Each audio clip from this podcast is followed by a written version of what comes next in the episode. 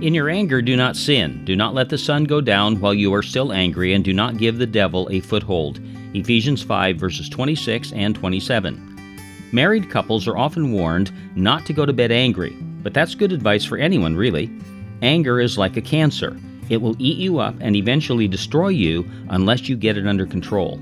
The devil works more evil through an angry person than one who is cool, calm, and collected. When Leonardo da Vinci was working on his painting The Last Supper, he became angry with a certain man. Losing his temper, he lashed out at the man with bitter words and threats. When he returned to his painting, Da Vinci attempted to work on the face of Jesus, but was unable to do so. He was so upset that he couldn't compose himself enough for the painstaking work. Da Vinci put down his brushes and sought out the man that he had berated earlier that day.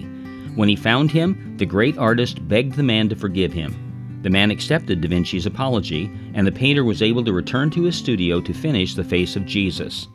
James writes that a man's anger does not bring about the righteous life that God desires. Losing our temper is bad for our health, bad for our relationships, and bad for our reputation. For this reason, James also writes, Everyone should be quick to listen, slow to speak, and slow to become angry. James 1:19. Don't let anger get the better of you and turn you into a monster you don't really want to be.